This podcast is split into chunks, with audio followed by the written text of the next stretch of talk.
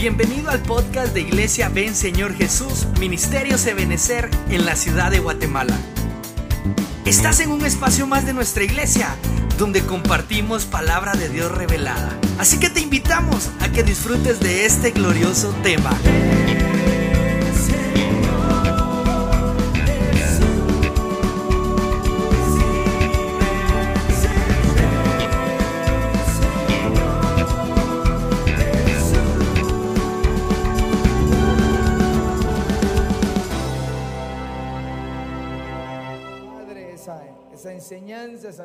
Tu espíritu para poder trasladar el consejo de tu palabra y que sea de edificación para los oyentes. Gracias Padre, gracias Hijo y gracias Espíritu Santo. Amén, amén y amén. Dame una ofrenda de palmas al Señor. Aleluya. Gloria a Dios. Bueno, esta mañana quisiera trasladarles un consejo que el Señor puso en nuestro corazón, tal vez más que una prédica, va a ser una enseñanza para que podamos comprender algunas cosas que a veces eh, creemos que solo a nosotros nos pasan, pero que realmente en el tiempo que estamos viviendo, eh, podría decir toda la humanidad, pero no, no puedo referirme a toda la gente, sino particularmente a la iglesia de Jesucristo. Está siendo, hermano, atormentada por muchas cosas. Y a veces eh, como creyentes decimos, a la, de plano me está pasando esto, o llega a mi vida porque o soy mal cristiano, o tengo un juicio, o estoy pagando saber que sembré eh, años pasados, pero mejor veamos lo que la Biblia dice, ¿verdad? El tema de hoy se llama acontecimientos iguales en una línea de tiempo diferente. ¿A qué me quise dar a entender? Mire qué largo el título, ¿verdad? Pero a lo largo de la humanidad y de la historia bíblica, hay acontecimientos que se van repitiendo y se van repitiendo durante una línea de tiempo que va caminando. Usted sabe que el tiempo no se detiene, él va caminando, pero los acontecimientos, hermano, que van sucediendo, algunos de ellos son repetitivos. Es decir, sucedieron en antiguo testamentariamente, sucedieron en el tiempo de Cristo, sucedieron en los inicios de la iglesia, sucedieron en el resurgimiento de la iglesia porque había decaído y lo estamos viviendo ahorita nosotros también. Y a veces nos abochornamos y decimos, pero, pero esto no debería estar sucediendo. Las cosas suceden. Lo único que pasa con el tiempo es que a la hora de caminar el tiempo, la forma en la que actúa el enemigo en los sucesos similares al pasado es de forma diferente. Por ejemplo, la forma de pecar hoy, ahora, en nuestro presente, es muy diferente a la forma de pecar o de caer en una falta que 50 o 100 años atrás. Es totalmente diferente. Es decir, por ejemplo, el adulterio, la fornicación, eh, eh, ¿cómo se llama? Alguna adicción, ¿verdad? O cualquiera de las obras de la carne, son iguales, son las mismas desde tiempo pasado al tiempo presente. Lo que cambia es su forma de operar. ¿Cómo llegan? Antes para poder pecar, hermano, hace 40, 30 años, era tan, tan complicado, por ejemplo, ¿verdad? Que alguien tuviera acceso a alguna adicción, ¿verdad? Llámese licor, droga, cigarro, pornografía, llámese como se llame. Era tan difícil adquirirla, pero ahora en este tiempo es tan fácil adquirirla. Entonces estamos en una lucha diferente a la que tenían otros aunque las pruebas, aunque las luchas son iguales. El libro de Eclesiastés capítulo 12, verso 13 y 14 dice la Biblia, eh, la conclusión de todo, el, de todo el libro de Eclesiastés, ¿verdad? Del predicador dice es esta, cuando todo se ha oído, es esta la conclusión. Teme a Dios y guarda sus mandamientos. Entonces quiero recordarte esta mañana, pueblo del Señor, temamos al Señor y guardemos sus mandamientos. Eso es todo.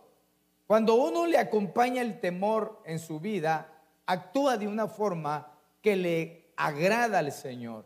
Cuando guarda los mandamientos, tiene convicciones, tiene bien establecidas sus convicciones, hermano, entonces es una persona que logra mantenerse en todos los estadios que conlleva a veces la vida cristiana. Porque esto concierne a toda persona.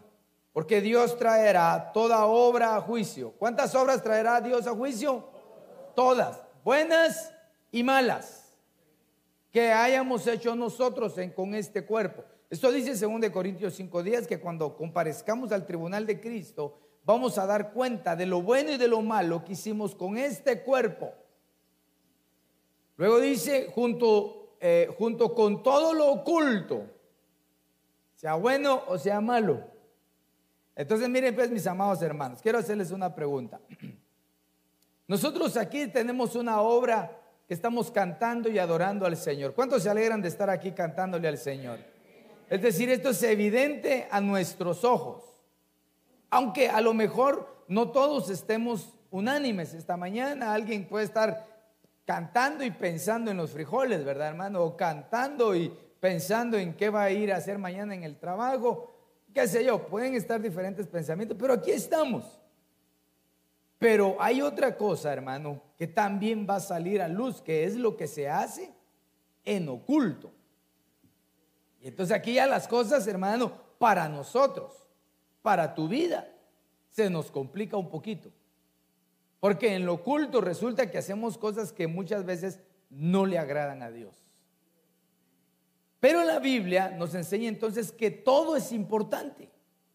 Es importante lo que hacemos alrededor nuestro y también es importante lo que hacemos en oculto. No podemos menospreciarnos respecto a lo que hacemos en oculto. Al contrario, ahí deberíamos poner más énfasis. Entonces veamos algunas batallas que se mantienen en una línea constante en el creyente. Y yo hice un bosquejito aquí no sé si enseñárselo, porque ahí está toda la prédica del primero y segundo servicio. Pero nosotros estamos en una continua batalla. La verdad, hermano, es de que solo el Señor nos ayuda. ¿A cuánto los ha ayudado el Señor? Que me diga amén fuerte. Sí, solo el Señor nos ayuda, hermano. Porque si no es en la entrada, es en la salida. Y si no es chibolón, es gordo, ¿verdad, hermano? Pero la verdad es de que vivimos en una batalla porque el enemigo de nuestras almas, él está consciente que el tiempo que le queda es corto. Y, la, y la, el propósito de él es destruir la obra del Señor.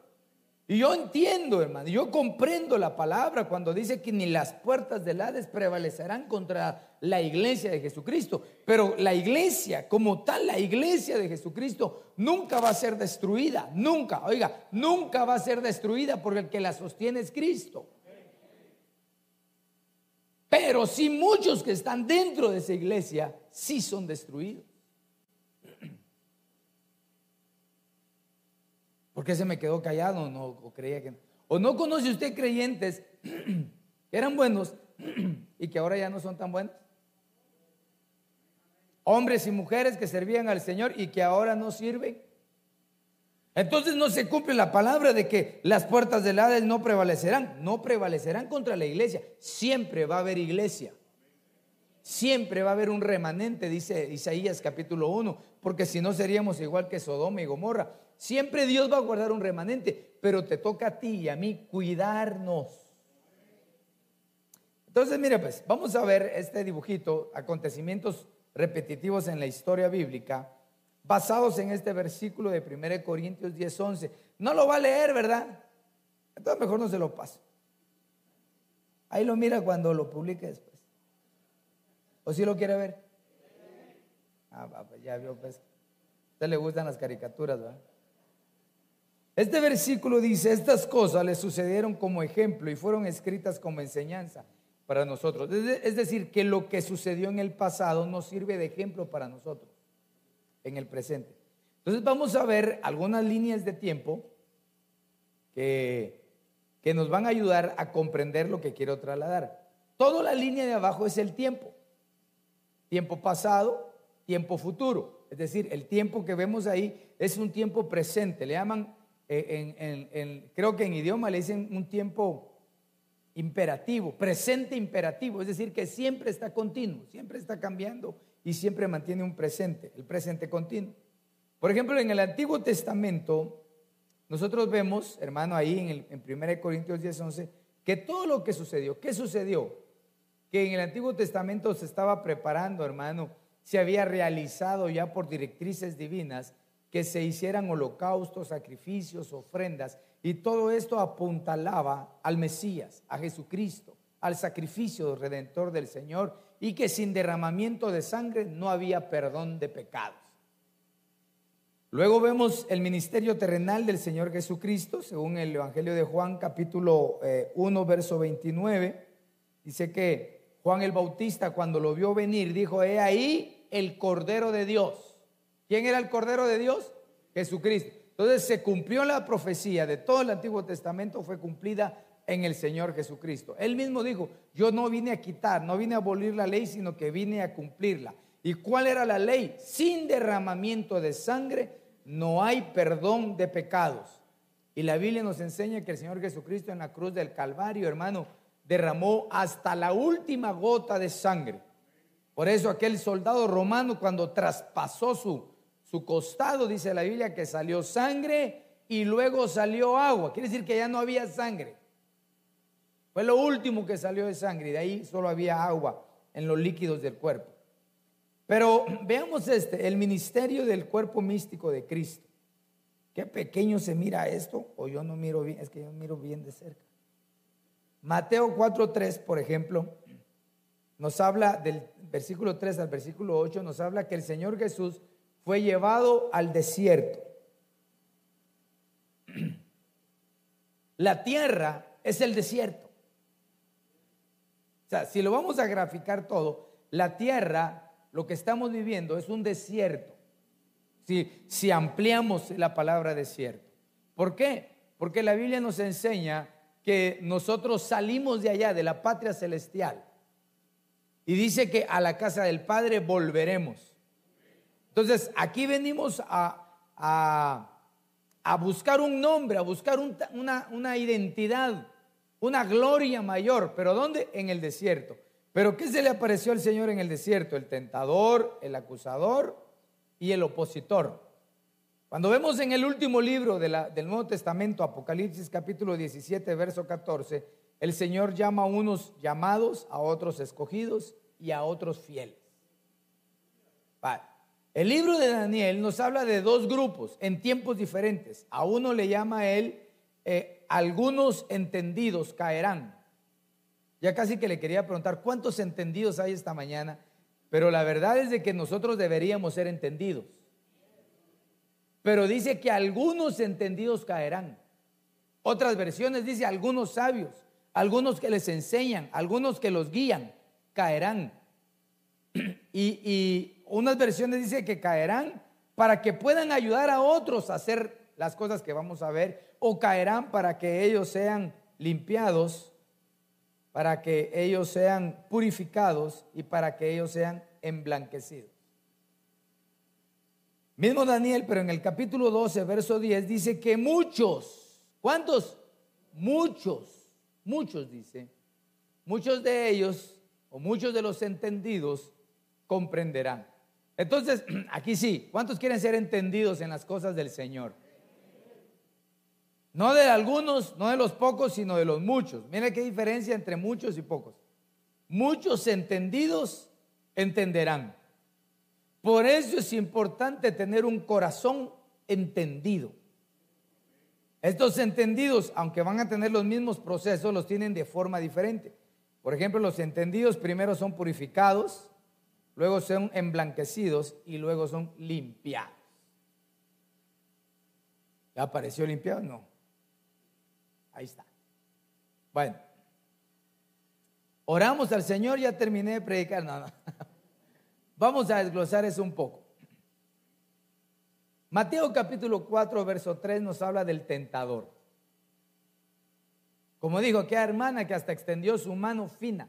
Yo nunca he sido tentada. La verdad que todos pasamos por el periodo de la tentación.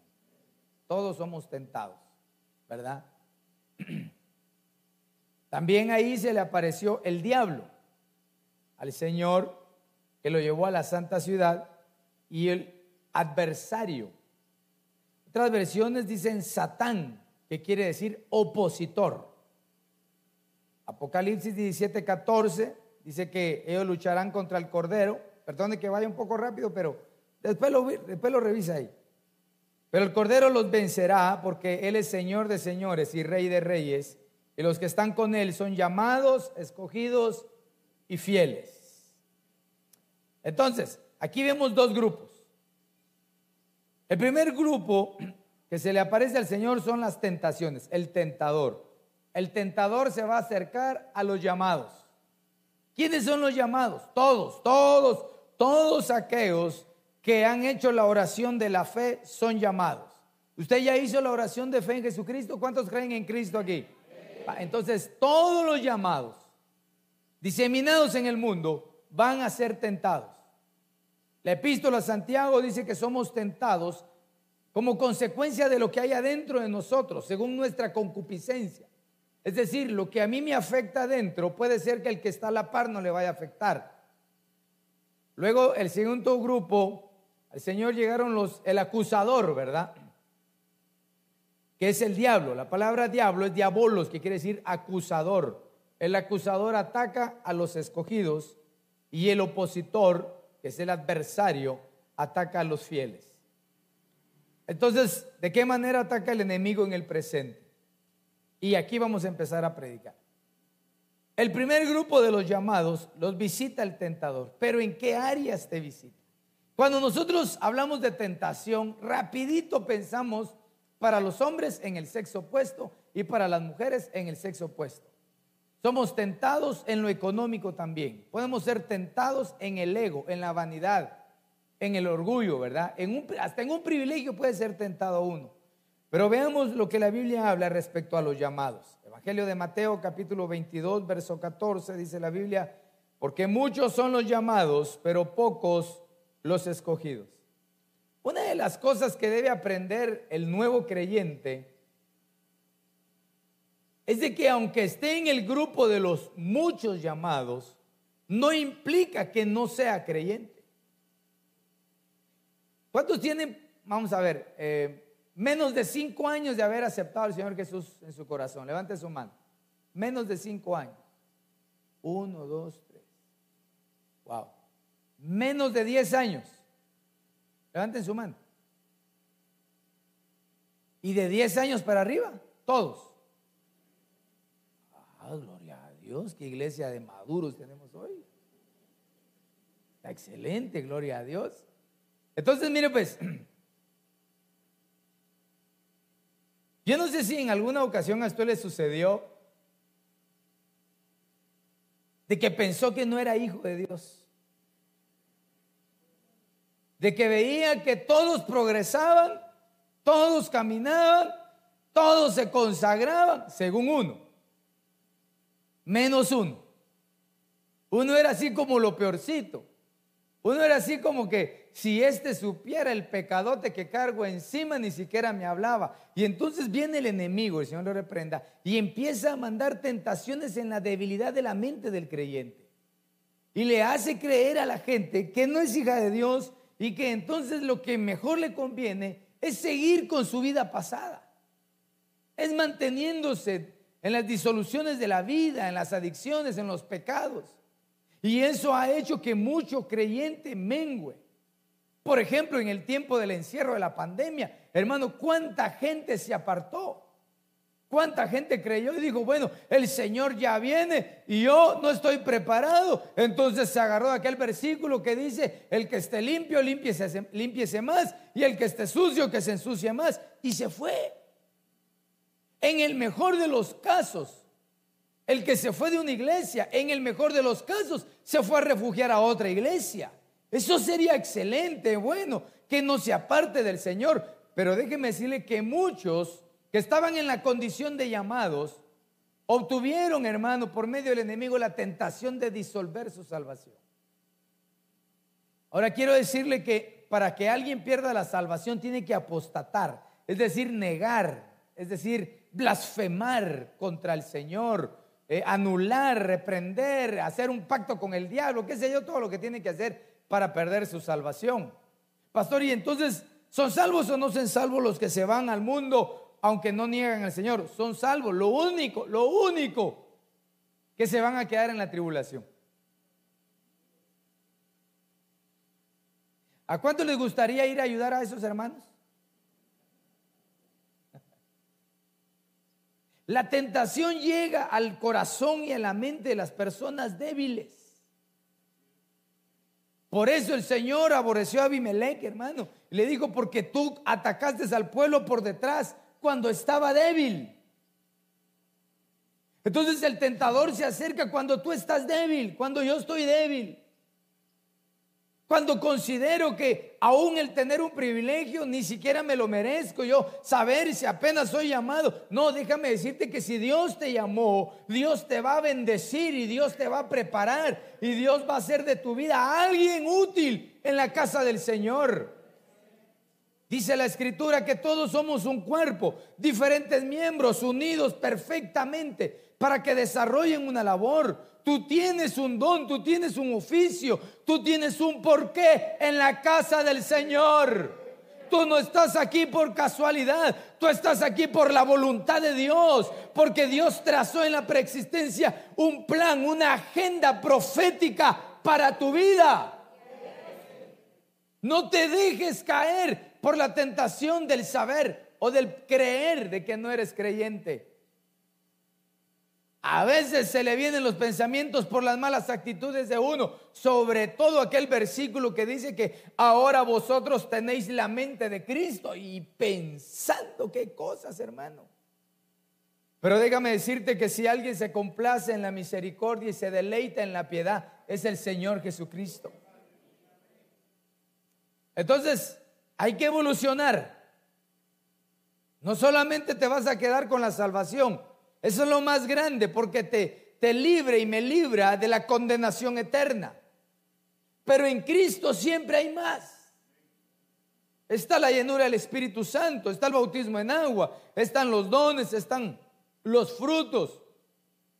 Hay tanto por aprender en el camino del Señor. Así que si eres nuevo, aunque ya me dijeron que, que la mayoría son maduros, no, viejos no, maduros, y algunos nuevos, te invito a que crezcamos espiritualmente y que evolucionemos al otro, al otro, al otro punto.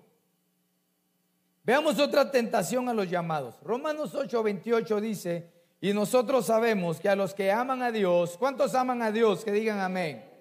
Estamos hablando de los llamados. Él los ayuda en todo para bien. Es decir, que cuando nos enfrenta una situación negativa, mire, debemos aprender a hablar a la manera de Dios. Debemos discernir lo que nos pasa. Porque a veces dice, dice, dice el cristiano, ¿verdad? Es que, eh, ¿cómo le equilibro esto? Dice alguien, es que si Dios no hubiera querido, no me pasa tal cosa. Ok, ok, ¿y qué te pasó? Es que me asaltaron, dice. Bueno, ¿y por qué te asaltaron? ¿Dónde andabas? Andaba, ¿dónde es un lugar peligroso? En la zona 18, por ejemplo. No, los hermanos de la zona 18, que Dios los bendiga. Bueno, andaba en un lugar, hermano, donde hay un montón de, vagabundos, eh, como a las 10 de la noche, hablando por teléfono en mi celular, ¿verdad? Así. Y como no miraba bien por dónde andaba, le puse la, la lámpara y empecé a ver a todos los ladrones. Si Dios no quiere, no me van a robar. No, hombre, es que eso es, eso, eso, en el mundo le llaman de otra forma. Entonces dice a alguien que le roban y que, y que, y que le hicieron daño, Dios permitió esto para que yo entienda que no debo andar en la calle. Pero debemos encontrar la frontera de donde aparece Dios. Porque si yo hubiera sido sabio, yo me aparto del mal y el mal no llega a mí. Pero como ese actuó neciamente, el mal llegó a mí. Ahora, ya que el mal llegó a mí, pero como yo tengo el, el llamado del Señor, Dios hará, me ayudará ahora. Ahora Ahora que yo ya estoy sufriendo la consecuencia de mi mala actitud. No sé si me estoy dando a entender esta mañana, hermano. Él los ayuda en todo para bien a los que designó anticipadamente para que fueran llamados. Entonces yo puse aquí que una tentación que se levanta contra el grupo de los llamados es el desánimo. Porque dice, es que si Dios no hubiera querido, si Dios no hubiera querido que, que pasara esto, no se muere mi chuchito. Yo oré, yo clamé, yo intercedí y de todos modos se fue mi, mi mascota. Entonces yo estoy desanimado, yo ya no creo en Dios. Momento, te voy a decir, tienes que tener cuidado a no ser tocado en esa tentación. Hemos enseñado, hermano, que durante el ciclo humano hay, hay estadios de levantamiento cuando uno nace en la vida física, cuando llega a la adolescencia, como digo ahí, cuando uno tiene 15 años y dice, todos son bonitos, aunque sean feos. Pero es la, la juventud la que los hace ver como flor en el jardín. Pero conforme van pasando los años, llega un punto en que empieza así y se va de esta manera. Entonces hay cosas que por la propia naturaleza se dan. Y nosotros debemos comprender que Dios, en medio de la decadencia de la naturaleza humana, Dios va a ayudar a los llamados. Porque déjame decirte que yo conozco un Dios que siempre ayuda a sus hijos y a sus hijas. Dios nos ayuda, pero Dios ayuda según su soberanía, ¿no? Dios dice, bueno, yo quiero bendecir a este malcriado, porque mire, pues, eh, ¿Se ha, portado usted malcriado alguna vez con Dios? ¿Y lo ha ayudado Dios? Y aunque el que está a la parcial dice, vos qué barba, yo no sé cómo Dios te bendice. Así es Dios, Dios es soberano. Y si Dios dice, voy a bendecir al malcriado para que deje su malcriadeza, Dios lo bendice. Entonces, ten cuidado, si estás pasando algo negativo, algo que te está frustrando, no caigas en la tentación del desánimo. Dios te va a ayudar, Dios te va a sacar adelante. ¿Cuánta gente, hermano, por un trabajo deja de buscar a Dios? Porque dice, es que hermano, no tengo trabajo y el único trabajo que me cayó es para los días domingos. ¿Qué hago? Bueno, según, según tu crecimiento, mi hijo. Según tus posibilidades. Yo aconsejo, por ejemplo, bueno, pues, ah, ¿y qué posibilidad hay que te mejoren el horario? Pues sí hay, entonces anda a trabajar un par de domingos y a lo mejor Dios va a abrir una puerta ahí para que cambie este horario. Pero ¿sabe qué es lo que pasa con el creyente? Que se empieza a enfriar. Hermano, si usted que viene todos los cultos, casi todos los servicios, quiere decir que usted está ardiendo en el fuego del Espíritu Santo, hermano. Aún así nos cuesta, hermano. ¿Se imagina aquel hermano cometa Halley, hermano?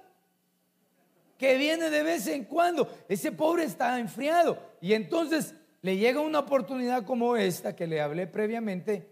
¿Qué hace? Que la acepta. Bueno, está bien, yo no se lo puedo dar, pues que la acepte él. Pero el problema es que si va frío, se va a terminar de congelar. ¿Y cuánta gente en el encierro, hermano, como no había reunión física, se ocupó de los días de servicio. No necesariamente en el trabajo, otros porque tuvieron otras amistades, otros porque eh, escogieron trabajos en esos horarios, otros porque empezaron a ver unas mejores novelas o series en Netflix que no le permitían venir y dejaron de venir. Yo realmente bendigo su vida, hermano. Y como aquí se vale felicitarlo, felicito en el nombre de Jesús porque usted está aquí perseverando. Pero a veces aún los que estamos perseverando nos desanimamos por las cosas negativas que nos suceden en la vida. Pero no te dejes caer por la tentación del desánimo. Si estás aquí, que el Señor te ministre ánimo, te ministre esperanza, te ministre fe y gozo. ¿Por qué? Porque necesitamos de todo eso para concluir la carrera en Jesucristo. Por eso el apóstol Pablo decía, he terminado, he terminado la buena, la buena batalla de la fe. Y ahora solo me espera recibir la corona, pero no solo para mí, sino para todos aquellos que aman su venida. ¿Y cuántos aman la venida del Señor Jesucristo? Que digan amén fuerte esta mañana. Dale una ofrenda de palmas al Señor, aleluya.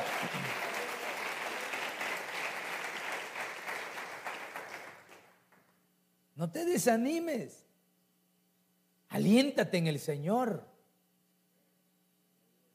En más de alguna ocasión nosotros, y me imagino que algunos de los que están aquí, llegamos a la iglesia quizás a despedirnos del Señor, ¿verdad? Todavía con un poquito de pudor, ¿verdad? Decir, Señor, esta mañana me vengo a despedir porque creo que ya nunca más voy a volver, vengo a dar una despedida.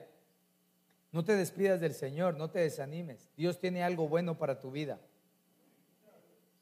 Hay que evolucionar, salir del estadio de llamados. Veamos otra tentación. Primera de Pedro capítulo 3 verso 9 dice, no pagando a nadie mal por mal u ofensa por ofensa, sino más bien bendigan. ¿Qué hay que hacer?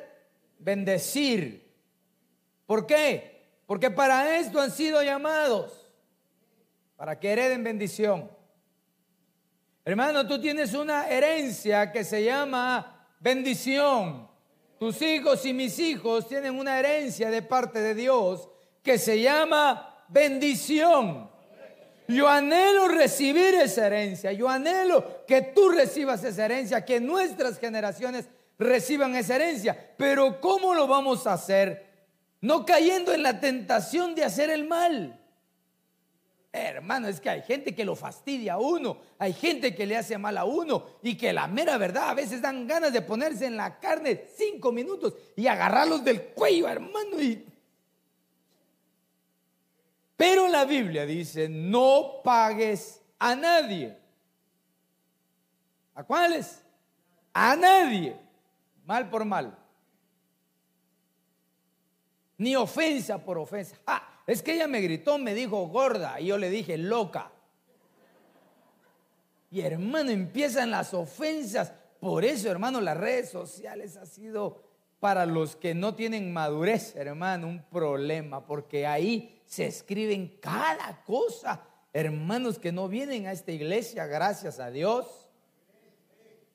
Pero hay unos, hermanos, que si suben una foto, le hace caras de envidia. Y como digo yo, la escritura no te dice el sentimiento. Por eso cuando alguien me escribe, hermano, y, me escribe algún problema que quiere ser atendido, hermano pastor, mire, me quiero ir de la iglesia porque usted me cae mal, por favor, escríbame, dígame qué tengo que hacer. Jamás le voy a escribir, hermano. Porque hay cosas que no se pueden hablar por medio de chat. Pastor, recomiéndeme una mujer, una novia para mí. ¿Cómo va a recomendar yo?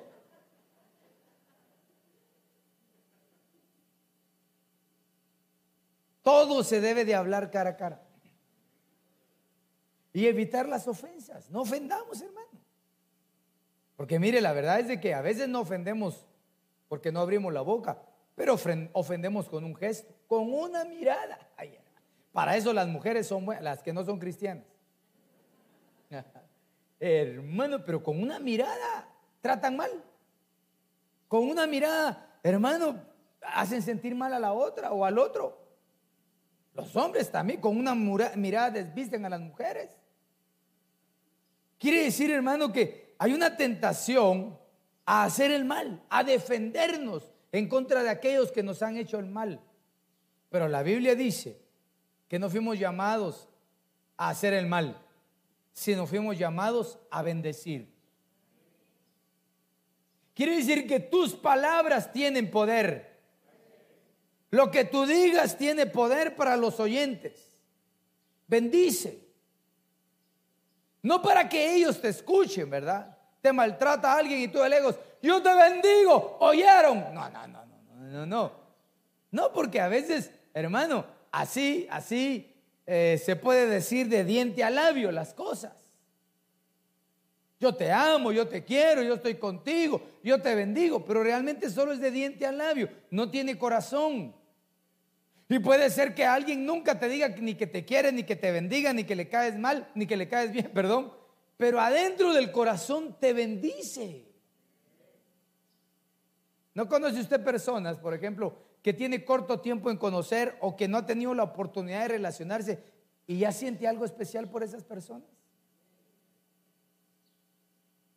¿No ha dicho usted o sus padres o sus abuelos nunca le dijeron, es que los sentimientos son recíprocos, le decían a uno, ¿verdad?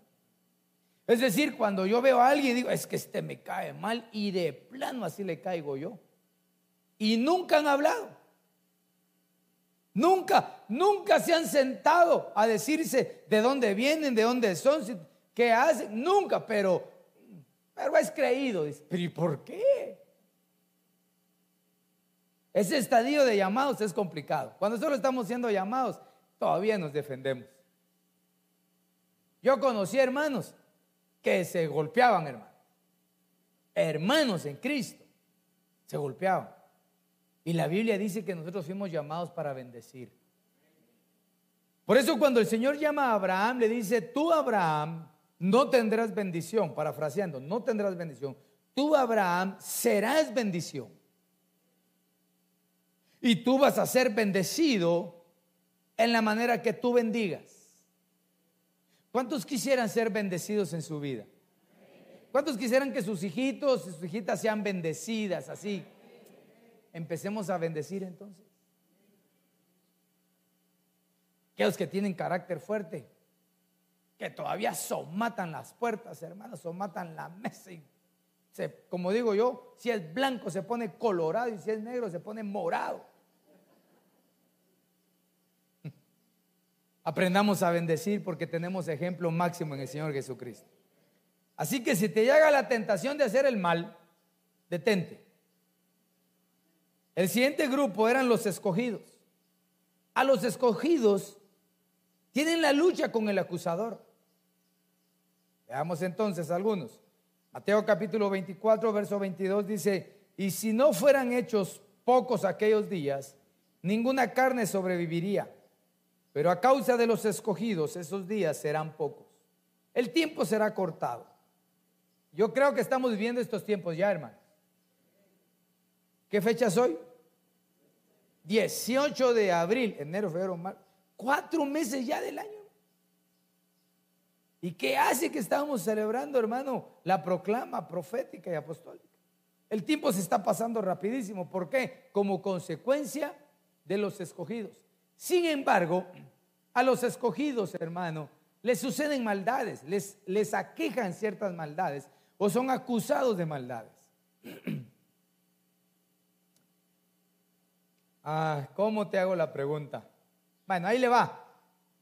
¿Alguna vez lo han acusado que usted es malo? ¿En su casa, en su trabajo o en la iglesia?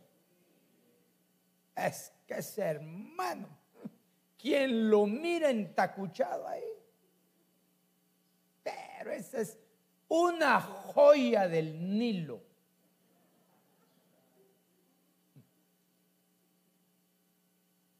Pero resulta que Dios te escogió. Yo digo, ¿qué vio Dios en ti y en mí para escogernos? Porque aquí ya no solo somos llamados, están todos los llamados. Y de repente Dios dice, bueno, hay un montón de llamados. Ahora Dios dice, voy a escoger, voy a escoger a tú, tú, tú, tú. Es una escogencia divina. Y yo creo que los que estamos aquí estamos en ese punto, en una escogencia divina. Pero a veces el ser escogidos, hermano, involucra recibir acusaciones de otros. Porque todos los que estamos aquí, a lo mejor tenemos un pasado no muy bueno. O cometimos errores en el pasado. O por no decir en el presente, ¿verdad? ¿Tendrá cositas escondidas usted por ahí que, que nadie las sabe? que solo dos, tres personas la saben y por eso no vienen a la iglesia. Y cuando le tocan el nombre de la persona, dice, no, no, no, no, no, no, eh, déjenlo, pobre mortal. Hermano, el acusador va detrás de, los escogidos. ¿Qué pasa cuando un hombre, una mujer escogida falla en el servicio? comete un error, comete una falta, peca, cualquier clase de pecado. ¿Qué pasa con ese escogido? Hermano, si la iglesia no es madura, lo agarra de comidilla y empieza a hablar y a criticar y a murmurar, ya no solamente de la persona, sino de todos los hermanos, porque dice, si ese que era escogido es así, entonces seguramente todos son iguales, ¿verdad? Porque a veces son severos con esas sus pensamientos. ¿Qué hacemos? ¿Qué hacemos si un escogido cae? ¿Lo sacamos de la iglesia? ¿Lo excomulgamos? ¿Lo pasamos al frente y le decimos, hermano, pídale perdón a todo el pueblo y les dice su pecado? No, ¿cómo va a ser eso, hermano? Esa es la peor cosa que puede hacer alguien. Porque vaya, que todos fueran maduros y espirituales y sabios, entonces juzgarían por medio del Espíritu y dijeran, ok, hermano, todos pecamos, no hay problema, siga adelante, solo sométase a una disciplina. Entonces ahí viene la forma de quitar al acusador de la vida de los escogidos. Si alguien comete una falta, un pecado, y está en el grupo de los escogidos, pues obviamente lo que compete es pasarlo por la estación de la restauración. Gálatas capítulo 6 dice, y vosotros que sois espirituales, el problema es quién es espiritual, ¿verdad? Pero dice, y vosotros que sois espirituales, si sorprendéis a algún hermano en alguna falta, restauradle con espíritu de mansedumbre, considerándote a ti mismo, no sea que caigas enredado en lo mismo. Pues hay que agarrar el escogido y decirle, bueno, papito, mamita, vas a descansar, pero se te va a poner tal, tales cosas para que tú estés en la iglesia, necesitamos ver esto, lo otro, y lo otro, lo otro, y lo otro, y lo otro. Pero ¿y por qué si nadie lo sabe? Mejor que nadie lo sepa. Porque a veces también alguien comete una falta y ya lo sabe medio, medio mundo. Y de último lo sabe el pastor. Pero para que lo sepa, para, pero para cuando ya el pastor lo sabe, ya toda la iglesia está en contra porque dice, y el pastor lo sabe, y a veces el pastor ni lo sabe. Pero bueno, deja de defenderte, Tabito. ¿Qué hacemos con el, con el escogido? El escogido va a llegar el acusador y lo va a empezar a acusar y le va a empezar a acusar y lo va a empezar a acusar. Sos un malvado, sos un ingrato, no gracias a Dios. Mira, todos te veían, tenías un buen privilegio, mejor quítate de ahí, quítate la vida y empieza a acusarlo y acusarlo.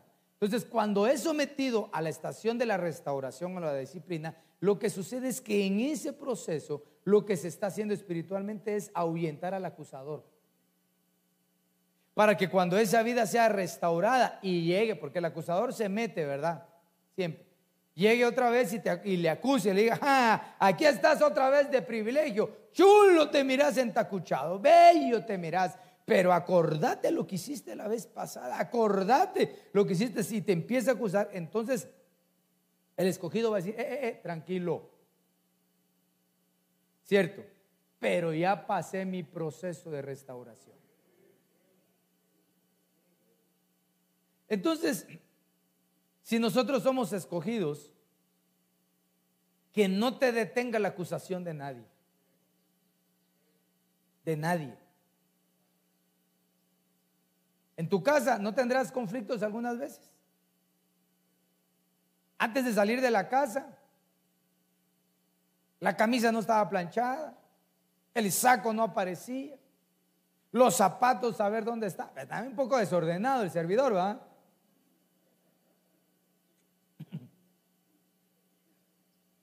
Los hijos no se levantan, no quieren ir a la iglesia. La mujer se le quemó la plancha para el pelo y está enojada. Y entonces tú o yo que teníamos privilegio empezamos a subirle volumen al tono de voz.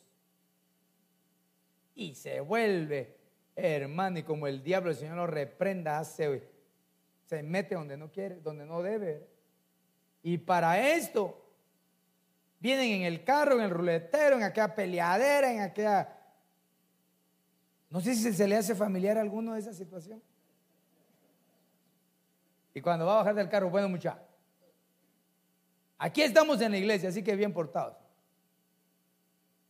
Y cuando mira, hermano, ¿qué tenés? Bendecido, bendecido hermano, bendecido. En, en victoria.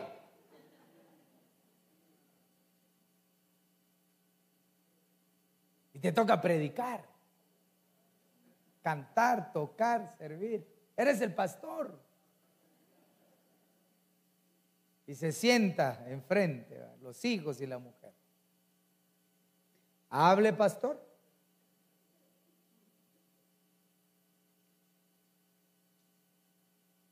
Pero en Dios siempre hay oportunidades.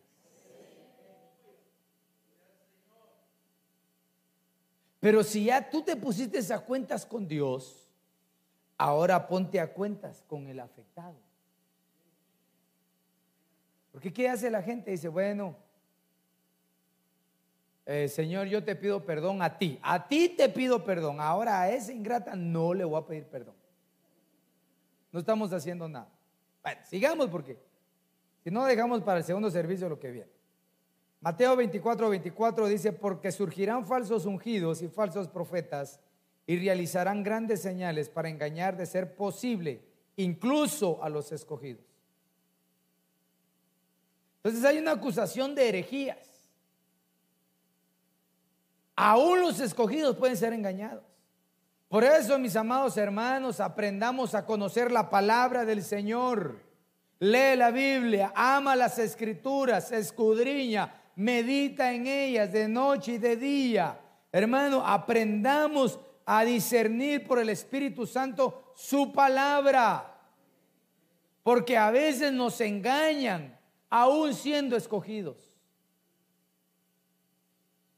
Gente, hermano, que creía en la palabra del Señor respecto a un dogma, respecto a una doctrina, y ahora ya no lo cree porque fue engañado. Pero si él es pastor, si él es ministro, si él es servidor, es escogido. Pero ahí dice que incluso a los escogidos pueden ser engañados.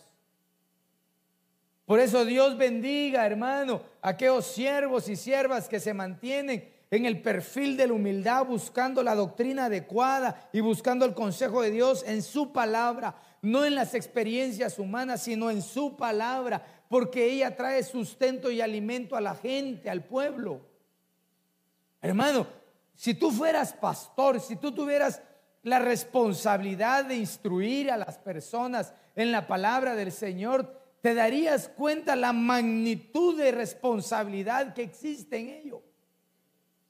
Un ministro, hermano, un obrero, un pastor se puede parar y decirle, bueno, hermanos, Así que aquí dejémonos de cuentos, todos se me quitan las mascarillas y todos se abrazan y todos se besan, hermano. La gente de ese pueblo, muchos lo harían, muchos lo harían, pocos serían quizás los sabios que se apartarían de ese lugar. Pero muchos lo harían porque un ministro, un líder es influyente.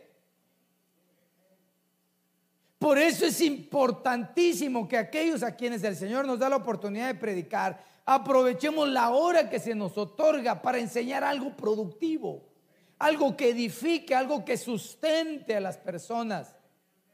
Hermano, tenemos que resguardar nuestra mente, resguardar nuestro, nuestro corazón. Pero ¿cómo lo vamos a hacer para, para ver si lo que nos están diciendo no es mentira? Conociendo la palabra del Señor. Como dice el apóstol, es una verdad, no vayas a ir diciendo, como dice el apóstol Sergio, como dice mi pastor, mejor empápate en la palabra del Señor y toma como base la escritura bíblica. Si entonces llegue quien llegue, no te va a confundir. Tú porque eres una persona gentil, una persona, hermano, eh, educada y no problemática, no pleitista, pues vas a escuchar a las personas que te puedan llevar lo que ellos consideren según sus, sus pensamientos, su religión. Bueno, habla, habla. Pero, pero tú sabes en lo que crees. Hermano, nosotros no podemos ser engañados a estas alturas, porque el que ha de venir vendrá y no va a tardar. Colosenses 3:12.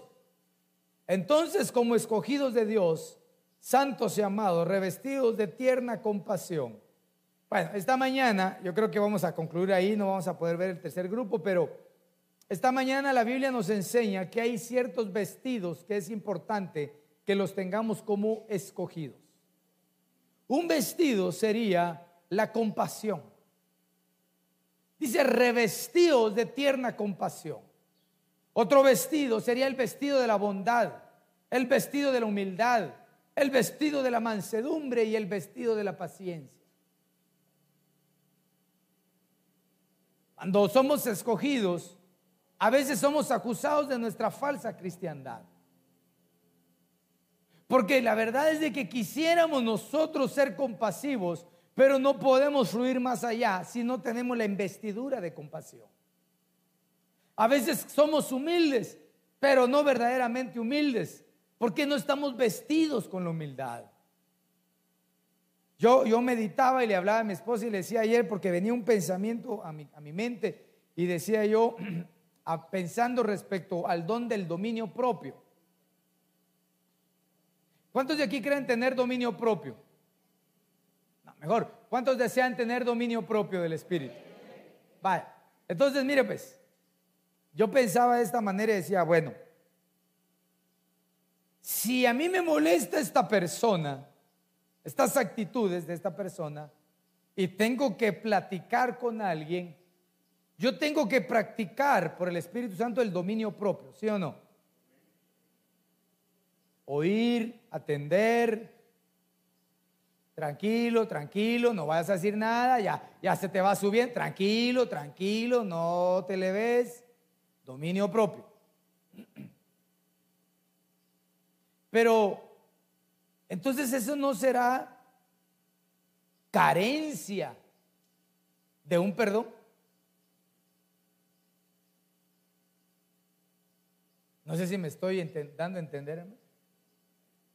Porque si yo tuviera el perdón genuino, no necesito dominio propio.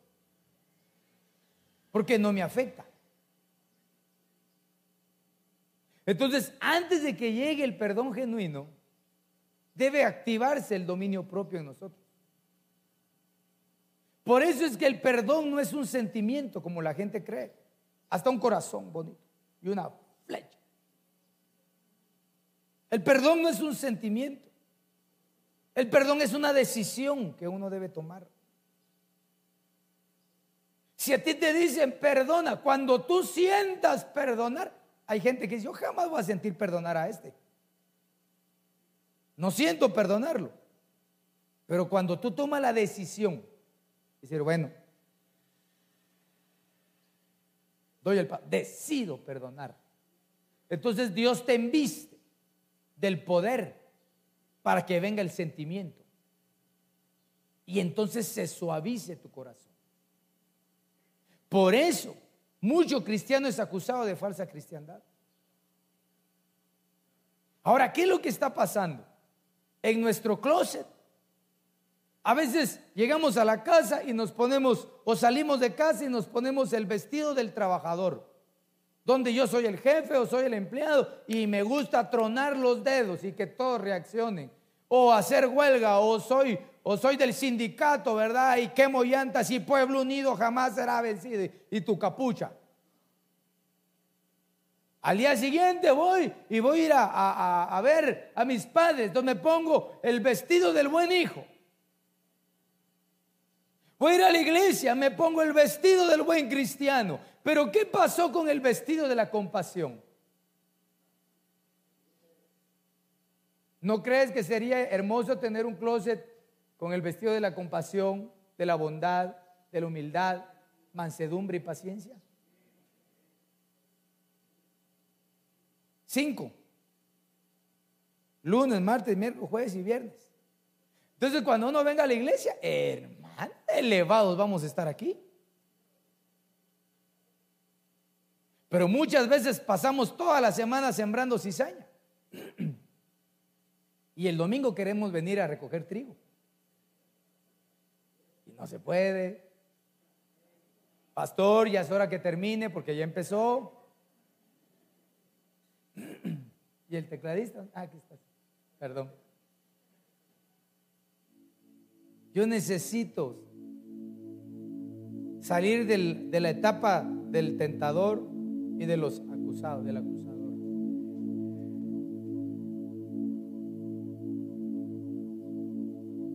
La Biblia dice en el Evangelio de Mateo,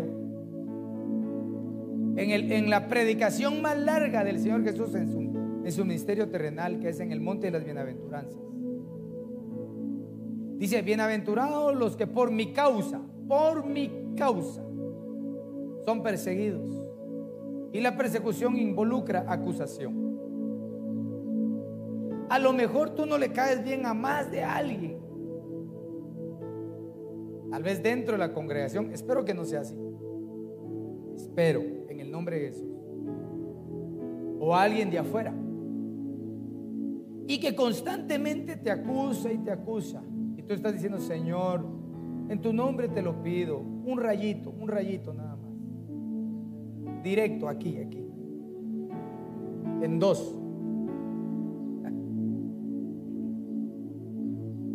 Seguramente si nos revestimos de compasión, nuestro pensamiento va a cambiar.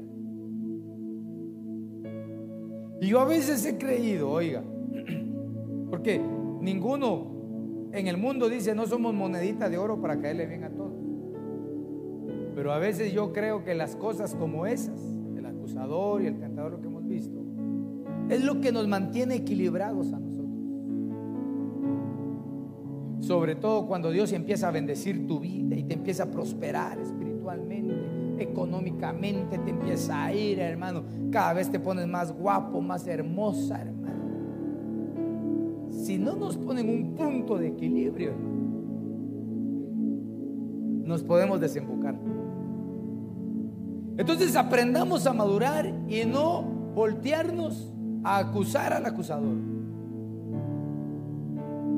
Por eso el rey David, él estaba preparado para reinar. Porque cuando Saúl, su padre espiritual, le tiraba flechas, él aprendió a esquivarlas.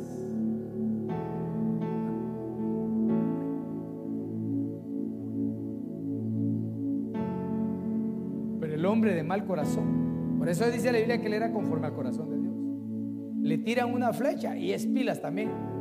Se la esquiva pero la agarra. Ah, mira, está efecto Y la regresa. Te han dado ganas de defenderte ante tus acusadores a veces? Ya quisiera, púlpito que leen, hermanos, quiero aclarar tal cosa. Pero yo creo que lo más importante,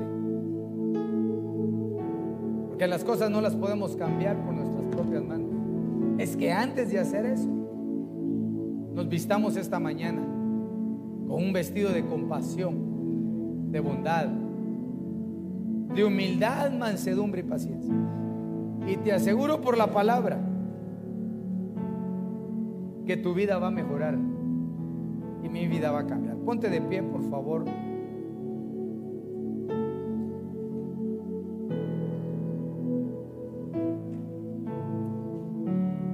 Este de los fieles estaba bien bonito también. Pero solo los fieles se quedan. En la, o sea, se quedan para ser arrebatados. Que el Señor nos bendiga esta mañana. Padre, en el nombre de Jesús. Sabemos, Señor, que aunque los tiempos caminen, hay un enemigo en batalla constante, pero tu palabra que nos adiestra en justicia y en verdad, de ella tomamos esta mañana. Y te rogamos, Señor, que nos ayudes a no caer en ninguna clase de tentación. Líbranos de las tentaciones del tentador Dile al Señor, Señor, líbrame. Líbrame de las tentaciones, de caer en esa tentación saca de mi vida esa concupiscencia que hace que se vuelva en mi tentación. Lávame, lávame con tu sangre, purifica mi mente. En el nombre de Jesús, pídeselo al Señor, solo tú conoces en qué área tú necesitas la ayuda del Señor. Señor, guarda nuestra mente, nuestros corazones, nuestras manos, nuestros pies, nuestros ojos.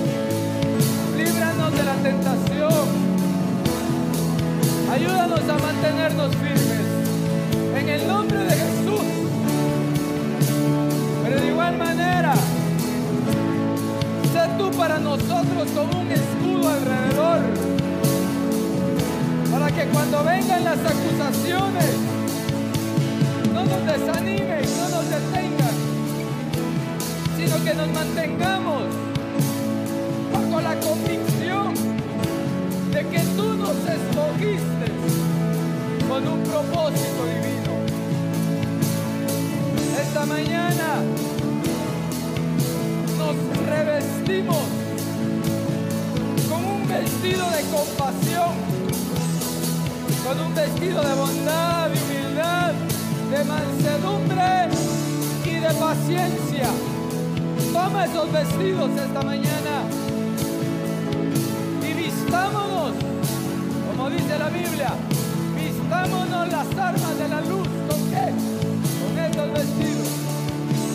El Señor te llene de compasión. El Señor te llene de bondad, de mansedumbre, de paciencia, para terminar esta carrera del Evangelio. Señor, la autoridad que me has dado en Cristo y como pastor de esta congregación, yo proclamo una palabra de bendición para que todos podamos salir aprobados Señor, de, de, toda clase de tentación, que no caigamos y de toda acusación salgamos aprobados por ti, Señor. Bendigo a tu pueblo, a los hombres de esta congregación, que peleamos con batallas en la mente, en el cuerpo. Sean bendecidos los varones, las cabezas de hogar, sean fortalecidos en el nombre de Jesús, los jóvenes, los solteros Señor, mis hermanas sean bendecidas, fortalecidas ahí en su alma, para que no cedan a ninguna tentación, para que no se decaigan ante, ante alguna acusación. Bendigo la vida de tu pueblo, la vida de mi familia, de mi esposa, de mis hijos. Bendigo, Señor, sus vidas. En el nombre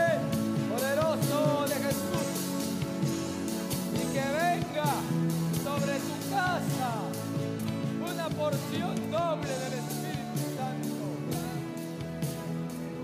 Sigue adelante, sigue adelante, persevera.